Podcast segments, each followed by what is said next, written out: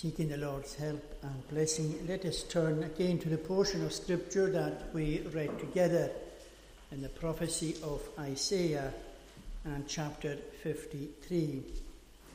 And we'll read at the beginning. Who has believed what he has heard from us? And to whom has the arm of the Lord been revealed? Isaiah was the son of Amos, who is not to be confused with Amos, uh, the prophet. The Jewish tradition uh, maintained that he was born into nobility and mixed freely with royalty. He is said to be a brother of King Amaziah and so a cousin of King Uzziah. Again, Jewish tradition says that he was sown into two during the reign of King Manasseh. Little is known about his personal history, but that he received his call to the prophetic office uh, in the year that King Uzziah died. We find that in chapter 6 of this prophecy. That was nearly 200 years after the death of uh, King Solomon, and uh, some 20 years after Assyria had invaded and conquered the ten northern tribes that was known as the nation of uh, Israel. So that Israel had by this time gone into a captivity. His contemporaries in the prophetic office was Hosea and Micah. Now, Isaiah witnessed the final years of uh, Israel's spiritual decline, or Judah's spiritual decline, and the utter disaster that followed when they were taken into the Babylonian uh, captivity. And God called him to warn that tiny nation of Judah and its capital about a similar outcome that would come upon them, the same as came upon the northern tribes or the northern kingdom, the kingdom of Israel. So God sent Isaiah and Hosea and Micah to warn uh, the people that the same would happen to them if they did not repent. The same would happen to them as happened to Israel. Now, Isaiah, like the other prophets, was commissioned to bring the Lord's word in order to warn the people. But his ministry was not an easy ministry at all. His message was unpopular uh, with the people, and not many listened. Uh, although he continued to preach to the people to repent and to turn to God, the people did not take him seriously. Isaiah was called by God at a time when he was about to bring judgment on his people because of their sins. A judgment that was fulfilled, as we have already noted, in the Babylonian uh, captivity. He was commissioned by God to stress to the people the message of divine judgment because of their sins. But he was also told that the people would reject his message. He was told to go forth with this message, and he was told that the people would reject the message that he uh, gave. Keep on hearing, but do not understand. Keep on seeing, but do not perceive. Make the heart of this people dull and their ears heavy, and blind their eyes, lest they see with their eyes and hear with their ears and understand with their hearts and turn and be healed. Isaiah was told that they would reject his message, that his message would actually harden the heart of uh, the people. Now, Isaiah was no Stoic. He would have been affected by the rejection of his message. He would have felt in his heart the disappointment as he longed for his listeners to receive God's mercy. Nevertheless, in spite of all that, he remained faithful and he continued to give the message that God had given to him. Now, this was not true of Isaiah alone. For instance, Jeremiah tells us how the rejection of the people towards his message affected him. In Jeremiah chapter 9, we have these words Oh, that my head were waters, and my eyes a fountain of tears, that I might weep day and night for the slain of the daughter of my people.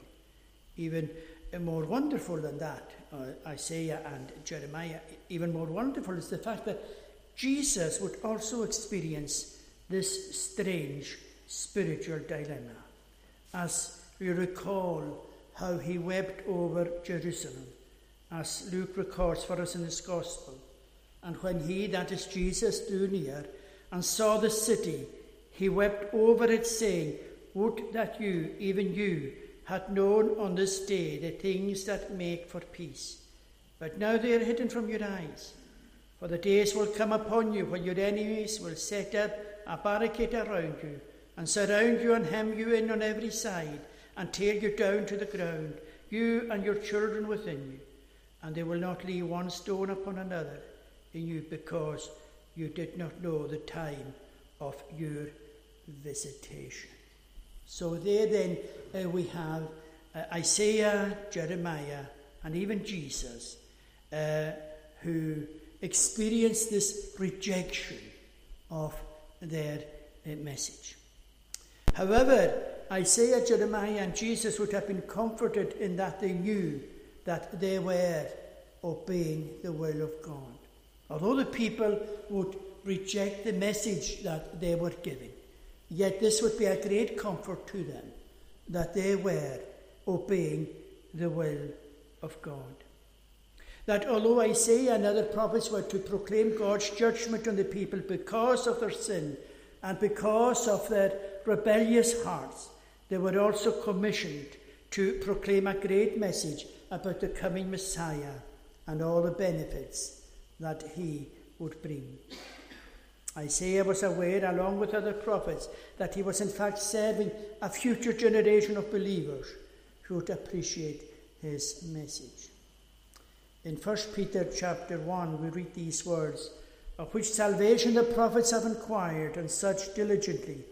Who prophesied of the grace that would come unto you, such in what or what manner of time the Spirit of Christ which was in them did signify, for it testified beforehand the sufferings of Christ and the glory that should uh, follow. So, here at the beginning of chapter 53, we have these words Who has believed what he has heard from us? Now, Isaiah's astonishment here is not confined to himself. Uh, we can honestly say that the echo of his cry is heard down through the avenues of time to this present day, to this present evening, and shall be heard to the end. It is a cry that is uttered by every preacher of the gospel who has believed what he has heard from us. Who has believed what he has heard uh, from us? And yet, although the people may not respond, and although people may reject the message that we give, Yet we are being commissioned by God to proclaim the message, to proclaim that God will judge our sins, and to proclaim that in His grace, in His mercy, in His compassion, in His love, that He has made provision whereby we can escape that judgment, where we can escape the judgment that we deserve uh, because of our sin. And if we neglect this provision that He has made, if we neglect the salvation that God has worked out for sinners through His Son, there is no way of escape. Remember how the writer to the Hebrews says, How shall we escape if we neglect so great a salvation? In other words, what the writer to the Hebrews is saying is, There is no way of escape if we neglect so great uh, salvation. Now, for Isaiah, the people were going to reject his message. And there are many tonight throughout our land who rejects the message, the message that is brought to them by God. who rejects the gospel, who rejects the message of the gospel, who sees no relevance at all uh, regard, in regard to the gospel, who sees no relevance at all in us gathering into a building like this in order to proclaim God's richest grace through Jesus Christ. You see no relevance whatsoever in preaching uh, the gospel. They reject the gospel. Nevertheless, it is our duty and being commissioned in, to proclaim the gospel, to proclaim the truth uh, to uh, sinners. And here we find at the beginning of this chapter who has believed what he has heard from us. Well, what report is this that Isaiah is speaking about? The report is about God's purpose for the salvation of sinners. That's what the gospel is about. That is what our report tonight is about. God's purpose for the salvation of sinners through the sufferings, through the death, through the exaltation of his servant, his own beloved Son. Whenever God's word is proclaimed or read or given to us by whatever means, it is God communicating to us this report. God communicating to us this report. This report is not merely the words of a preacher, it's not merely the words of a man. And that is why we should respect the gospel. That's why we should respect the word of God. It is God communicating to us. The, we remember, some of you will anyway, uh, Paul's famous words that he was in Christ's stead. That is, he was in the place of Christ. And what was his message? To reconcile the world to God. The message of reconciliation. We are in Christ's stead, exhorting people to be reconciled to their God. And that's the message of the gospel. That's the report that we have to bring to you tonight. He has made his purpose of salvation known to us. Paul, writing to the Ephesians, says that God has made known unto us the mystery of his will, according to his good pleasure, which he hath purposed in himself. This is the place where our Christianity begins. Its beginning is not with this or that experience, but it is, begins by accepting the truthfulness of this report. By accepting the truthfulness of the report, it draws us to the gospel in order to know more and more. This is a place where so many people struggle to accept the truthfulness of this uh, report. And that's where we must begin. We must accept the truthfulness of the report that God has given to us, contained in His Word. So, how is it with yourself tonight? What is your relationship to the Word of God? What is your relationship to the Word of God? How do you stand with the Word of God? Do you accept the truthfulness of the Word of God? Do you accept the truthfulness of this report that God has given to us? Who has believed what he has heard from us? Remember in the Gospel, uh, Gospel of Luke and chapter 16. There we have Abram's answer to the request of the rich man who was in hell. The rich man did not want his brothers to have to experience the pain that he had to endure, and so he makes a plea. He makes a prayer. That's strange, is it not? A plea coming from hell. But that's what we have in Luke 16. a plea from hell. And but he, he was sure that his plea was unnecessary because he didn't want his brothers to come to the same place of torment as he was found. And so he made a plea. He made a plea that somebody from the dead would come and, and, uh, and speak to his brothers. But he was shown that his plea was unnecessary. They have Moses and the prophets. Let them hear them. In other words, they have the Old Testament. Let them hear them. The rich man's brothers already had the means of salvation. They had in their possession everything that they needed to escape the torment of hell. They had everything that was needed to get to heaven. They had Moses and the prophets. That is, they had the very word of God. If only they had believed what the Bible said. If only they had accepted the truthfulness of the report that they had in the Word of God, it would be enough to save them. They would know the promises of God about the coming of salvation. They would know that they needed uh, the blood to atone for their sins. They would have known that Jesus was the Christ. It was all there in the scriptures. All they needed was to believe it.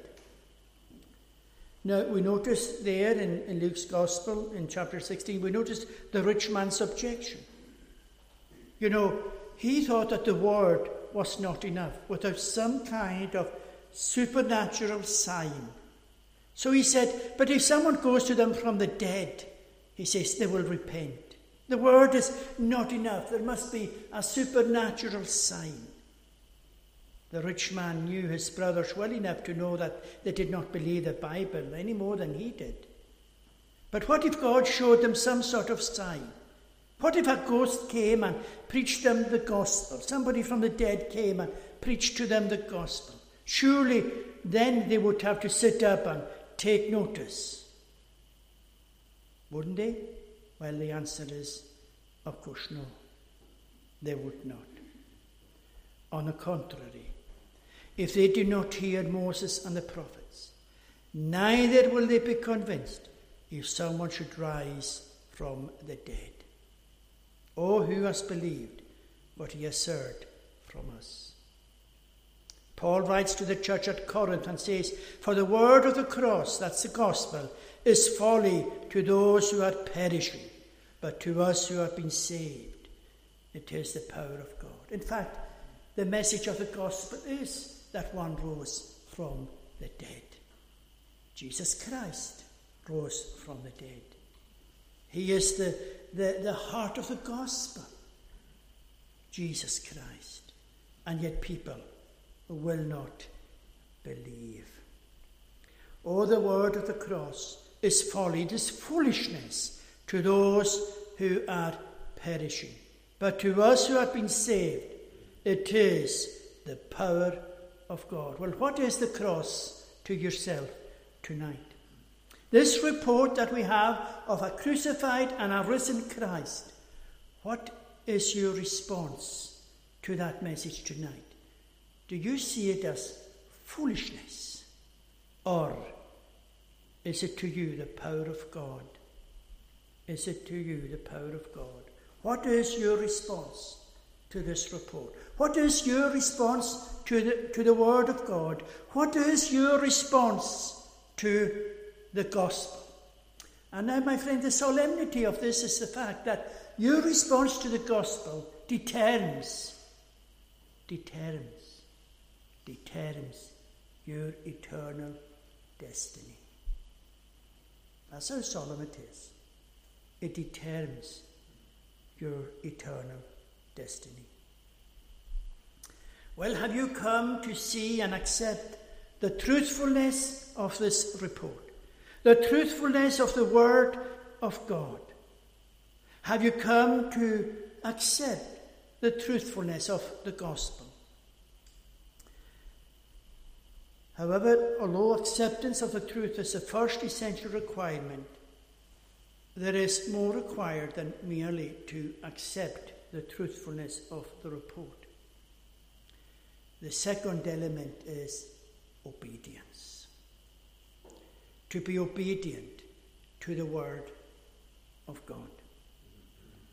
You may be sitting here tonight and you're saying to me, Well, I do believe the truthfulness of the Bible. I believe that the Bible is true. I believe that there was a man uh, uh, called Jesus Christ. I believe that he was the Son of God. I believe that he performed miracles. I believe that he preached the parables. I believe that he went to the cross of Golgotha. I believe that he died and that he was buried and that he rose again. I believe that he has entered to heaven. I believe he's coming again. You believe the truthfulness of the word, but there you don't go beyond that point. And to be saved means you have to be obedient to the word of God. You have to be obedient to the truth of God. You have to be obedient to this report. You have to be obedient to the gospel. This is sometimes where people have a problem. They believe, as we noted, the truthfulness of the report. They believe the truthfulness of the Bible. They believe that Jesus was the Son of God. They believe that He died, was buried, rose again, and that He is going to return. But sadly, at that point, they stop. They don't go beyond that point. They don't exercise obedience to the Word of God that calls us to repent, to trust, to commit ourselves to God through Jesus Christ. They believe the truthfulness of the word, but never goes beyond that point. Is that yourself tonight? You are here and you believe what the Bible says, you believe what the preaching of the gospel says, you, you, you believe that Jesus died, rose again, that he's going to come back, you believe all that. But you do not obey the word. You do not obey the command of God that says to you to commit yourself to Christ for salvation.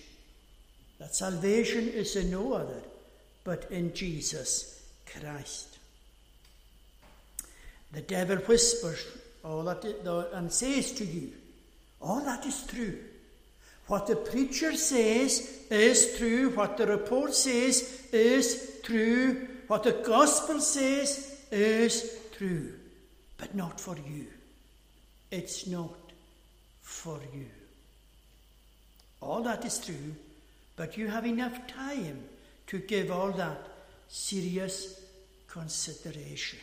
Enough time. Today is not a convenient time. You have plenty of time to give that serious consideration. And the thing is that you agree with the devil. You agree that the gospel is for others, but not for you. You agree with the devil that you have plenty of time to give consideration to eternal issues, that you have plenty of time uh, to think of your eternal destiny. You agree with him. Oh, who has believed what he has heard from us? Is the devil deceiving you tonight and saying that the gospel is not for you? That it is for others. We noted in the morning a man who came earnestly looking for eternal life. What shall I do that I may inherit eternal life? He was earnest in his plea, but there was his, his, uh, his wealth, his riches, his possessions, and he was not willing to give that up for salvation. He wasn't not willing to give that up so that he would receive eternal life. Is there such a thing in your life that you're not willing to give up for salvation? You know, sometimes our own reasoning can get in the way. We have a lesson to learn from Peter's response, that's recorded for us again in the Gospel of Luke in chapter 5 where we read that after Jesus had stopped speaking or preaching, that he said to Simon Peter, Put out into the deep and let down your nets for a catch. Let us for a moment consider Peter's reaction to this command. And in the light of his reaction, let us consider your own reaction to the gospel.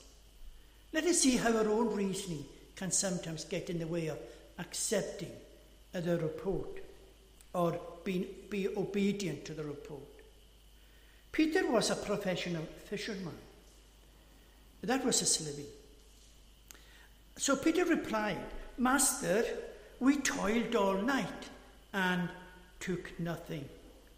Peter's own way of reasoning and wisdom was surfacing here and it was getting in the way. He was saying, But we are professional fishermen, uh, and we know that it is during the night that we fish here on the Sea of Galilee, and we have toiled all night, we have laboured all night, and we have caught nothing. And you're telling us now to go and to uh, set, uh, to set uh, down our nets for a catch. That is against, totally against any of the way that I reason things out. But see what Peter says.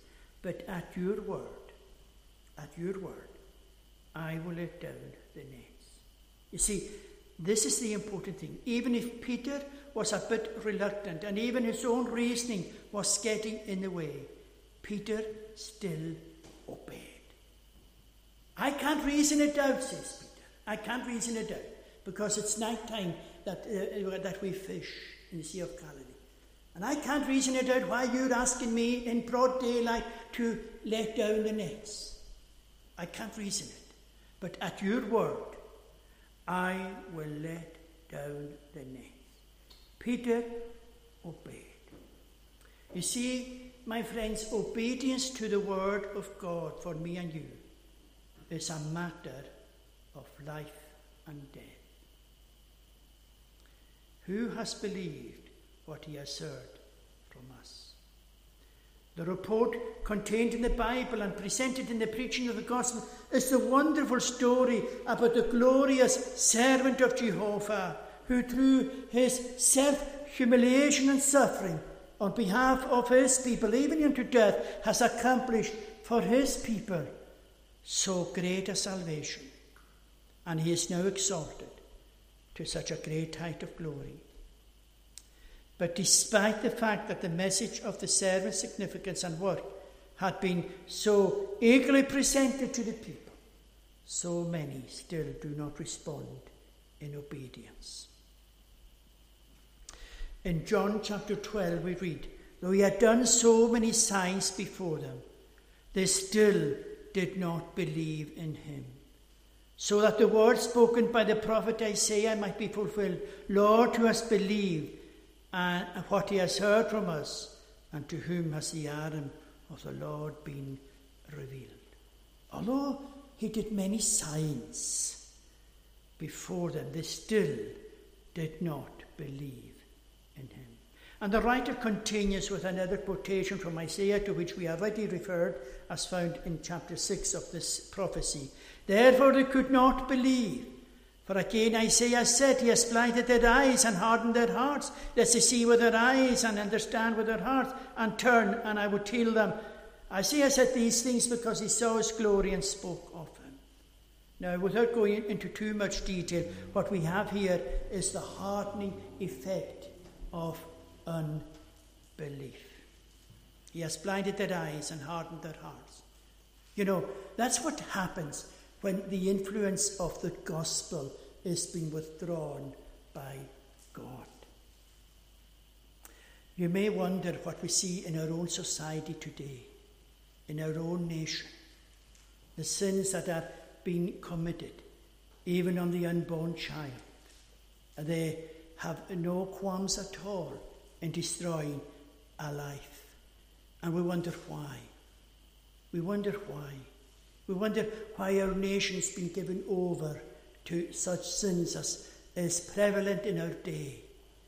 Well, it is the influence of the gospel being withdrawn.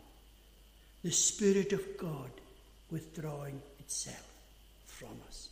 And man being given over to his own heart. Man being given over to his own heart. That's the hardening of the heart. We're told there in the Old Testament that God hardened the heart of Pharaoh. What, what does that mean? It means that God withdrew his influence from Pharaoh, and Pharaoh's heart hardened. And my friend, that is what we're seeing in our day. We need once again for the Spirit of God to come. We need once again for the influence of the gospel to prevail among us. The hardening effect of unbelief. Man does what is right in his own eyes. People think that they can wait to commit themselves to Jesus. They think that at the time of their choosing they can uh, become Christians uh, when what they fail to realize is the hardening effect of unbelief on their hearts, so that it will be increasingly more difficult for them to believe. You know, if you continue to go in unbelief, God can give you over to a judicial hardening of the heart, to which John says they still did not believe in him. Although they saw the signs, they still did not believe in. Or more striking, what we have in the authorized versions is, therefore they could not believe.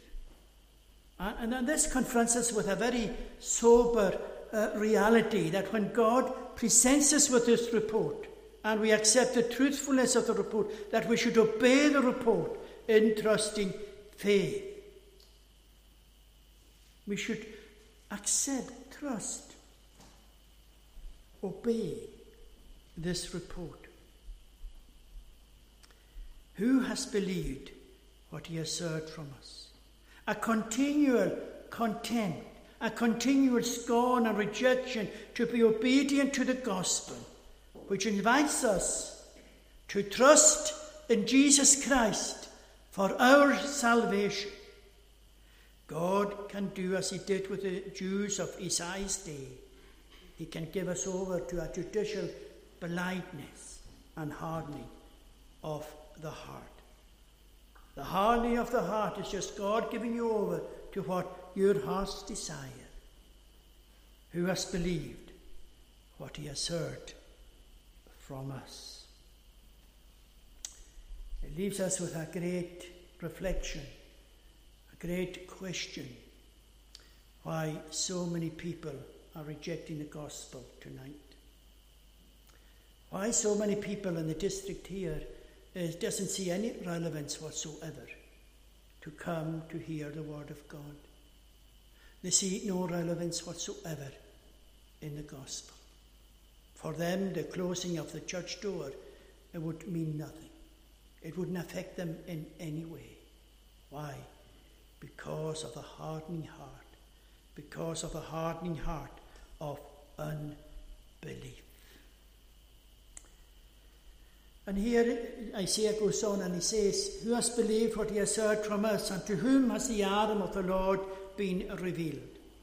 He uses a very interesting image here the arm of the Lord. Now, the arm of the Lord is an Old Testament statement that speaks of the power of God, speaks of the power of God. And to whom has the power of God been revealed? Well, Paul says of the gospel, he says, I am not ashamed of the gospel. I am not ashamed of the report. I am not ashamed of the gospel, for it is the power of God for salvation to everyone who believes. The power of God to salvation to everyone who believes. But the same apostle could write to the Corinthians For the word of the cross is folly to those who are perishing, but to us who have been saved, it is the power of God. He goes on and he says, We preach Christ crucified, a stumbling block to Jews and folly to Gentiles. But to those who are called, both Jew and Gentiles, Christ the power of God and the wisdom of God. For the foolishness of God is wiser than men, and the weakness of God is stronger than men. Oh, who has believed what he has heard from us, and to whom has the arm of the Lord been revealed? Paul writes and he says that your faith should not stand in the wisdom of men, but in the power of God. Well, this report, the report concerning the servant, the report concerning Jesus Christ, is the power of God into salvation to all those who believe. That is why Paul was not ashamed to preach it, and that's why none, no, none of the preachers of the gospel is ashamed uh, to preach it, although it may be rejected. Nevertheless, they know that it is the power of God to salvation to all those who believe. All who has believed what he has heard from us, and to whom has the arm of the Lord revealed.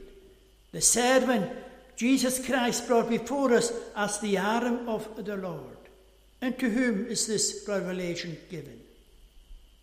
Well, a weak person is incredibly grateful when a strong person stretches out his hand to help, who shares his strength with him. And this is how the Spirit of the Lord deals with us as sinners. When the Spirit of God is dealing with us, when the Spirit of God accompanies the Word, when the Spirit of God accompanies the gospel, He reveals to us our weakness, which is due to our sinfulness, and reveals to us that we need a strong arm to help us. We need strength in order to help us. In the book of Romans, chapter 5, Paul gives us four descriptive labels of what is true of us as the recipients of God's love and grace. And one of these labels is that God loved us while we were yet weak. Or as the AV has it, while we were yet without strength. That is, we were powerless, helpless to rescue ourselves. We're powerless and helpless to, uh, helpless to rescue ourselves from what our sins deserve. From what our sins deserve. We're powerless and helpless, helpless to rescue ourselves from that. We cannot. We cannot do it. We cannot rescue ourselves. For we are without strength in matters of our salvation. In theological terms, it means total inability. That's what we call it in theology total inability. Entirely empty of any spiritual strength unable to understand spiritual truth. The natural person does not accept the things of the Spirit of God, for they are folly to him, and he is not able to understand them because they are spiritually discerned. We are, we are unable of saving ourselves from what our sins deserve. We are unable to deliver ourselves from the just and the righteous wrath of God. Yet it is for such that God sent and delivered his Son to die on the cross for those who were weak and without strength in themselves.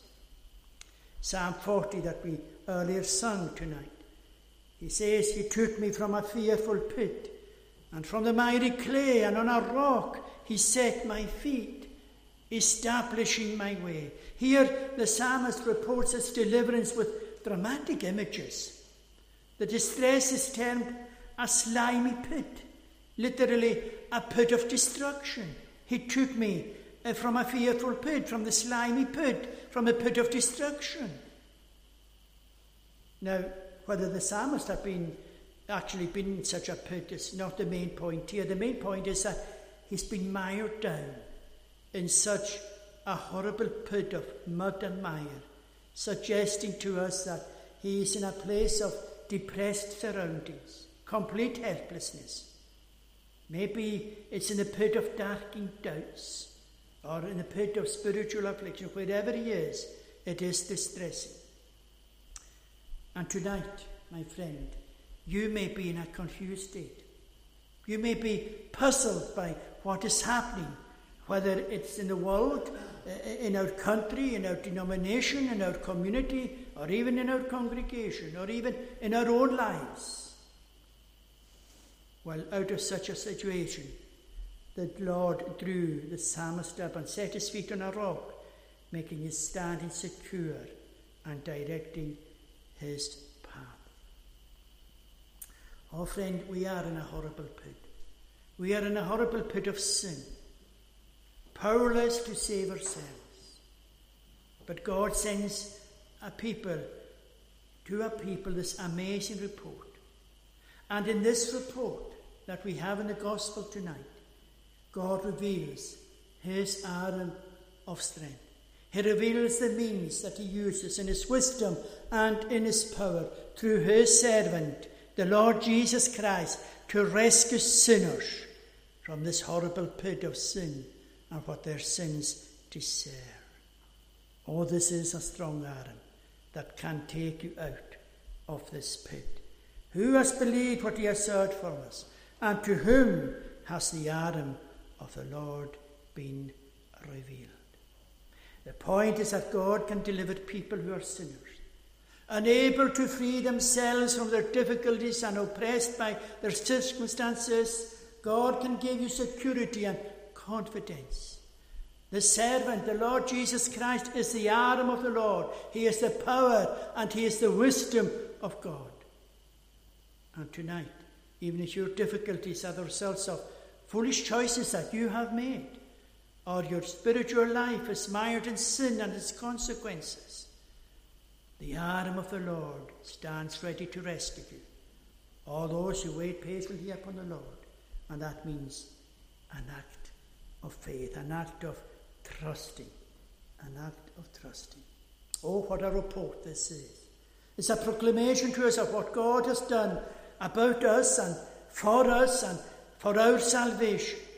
No human being could, could have done what he did for us. For God so loved the world that he gave his only begotten Son, that whosoever, whosoever, whosoever believeth in him should not perish, but have everlasting life. For God sent not his Son into the world to condemn the world, but that the world through him might be saved.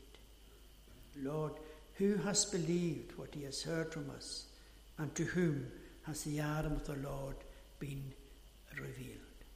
Paul writes in Romans chapter 10, and he says about a people, but they have not all obeyed the gospel. They have not all obeyed the gospel. Well, Isaiah says, Who, Lord, who has believed what he has heard from us? A reminder to us, as uh, we have already uh, noted, that all hearing of the report does not lead to faith. You can hear the report, you can accept the truthfulness of the report, and still have no faith. It is offered to all, it is preached to all, but all do not believe. All do not obey the gospel. Well, how do you hear the gospel? How do you hear this report? Isaiah says that God's word will not return unto him empty or return to him void, by which he means that it will not return without producing some effect. God's word never leaves anyone the way the word found them. It will either soften the heart or it will harden the heart.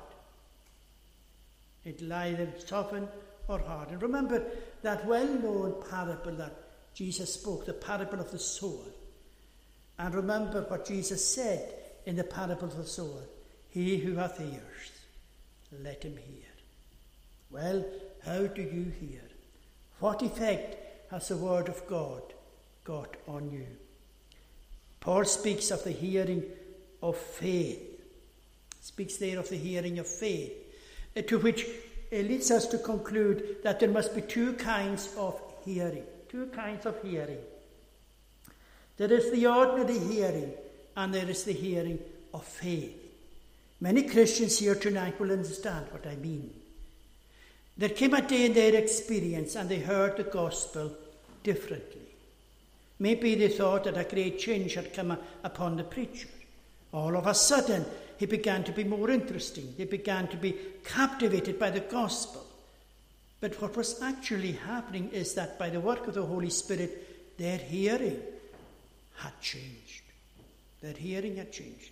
The message was the same, but their hearing had changed from being an ordinary hearing of the message to be a hearing of faith. You may be familiar with the words of the Bible. You may have been listening to sermons now for 20, 30, 40, 50, or 60 years or more, that does not tell us anything. Are you satisfied with the mere sound of the gospel? Is it the hearing of faith? It is the hearing of faith that saves. Are you just happy enough with hearing the gospel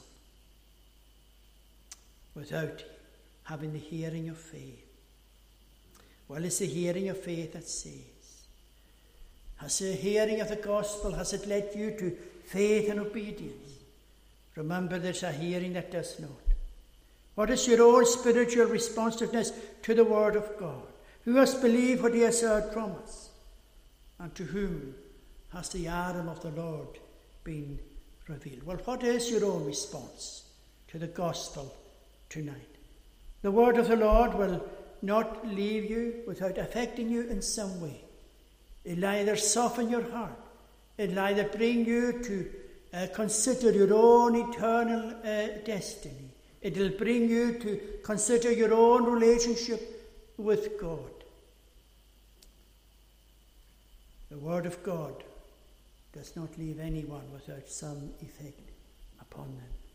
It'll either soften your heart and make you consider your relationship with God, or it will harden your heart and you will go forward this night being unresponsive to the Word of God. Well, what is it? This is a great message. This is the greatest message that will ever be proclaimed to man that God has provided a, has provided a means through his Son by which we can be saved from what our sins deserve, that we can be saved from the torment of hell, that we can be saved through trusting in the finished work, in the atoning work, in the work of the cross that was given to us and given to us by his Son, Jesus Christ. That's the great message that we have tonight. Well, what is your response? to this message. Uh, I cannot answer that for you. You will have to answer that for yourself. What is my response to God's provision for sinners? What is your response to Jesus Christ? You have to answer that for yourself. And I may never know your answer, but there is one that will know, and that is a personal interaction between yourself and your God. May the Lord bless our thoughts. Let us pray. Eternal and ever blessed Lord, we give thanks to Thee tonight for that great report, that great gospel, the message of the gospel that Thou hast uh, given uh, to us. And we pray, O Lord, that our response to that gospel would be such that we would come and to commit ourselves uh, to the Lord Jesus Christ and to have that assurance that in Him that our sins and what our sins deserved has been dealt with, that the ransom price has been paid, and that we are free. And if the Son does make us free, then we are free indeed. We pray, O Lord, that the influence of the gospel may once more come among us and be prevalent among us. That a people would come once again to consider their own relationship with God. That a people would come under conviction of sin. That a people would see their great need. That a people would come in repentance and seek the mercy of God in Jesus Christ. Lord, we pray that Thy Spirit would visit us in a day of Thine own power. And all that we ask with the forgiveness of our sins in Jesus' name and for his sake.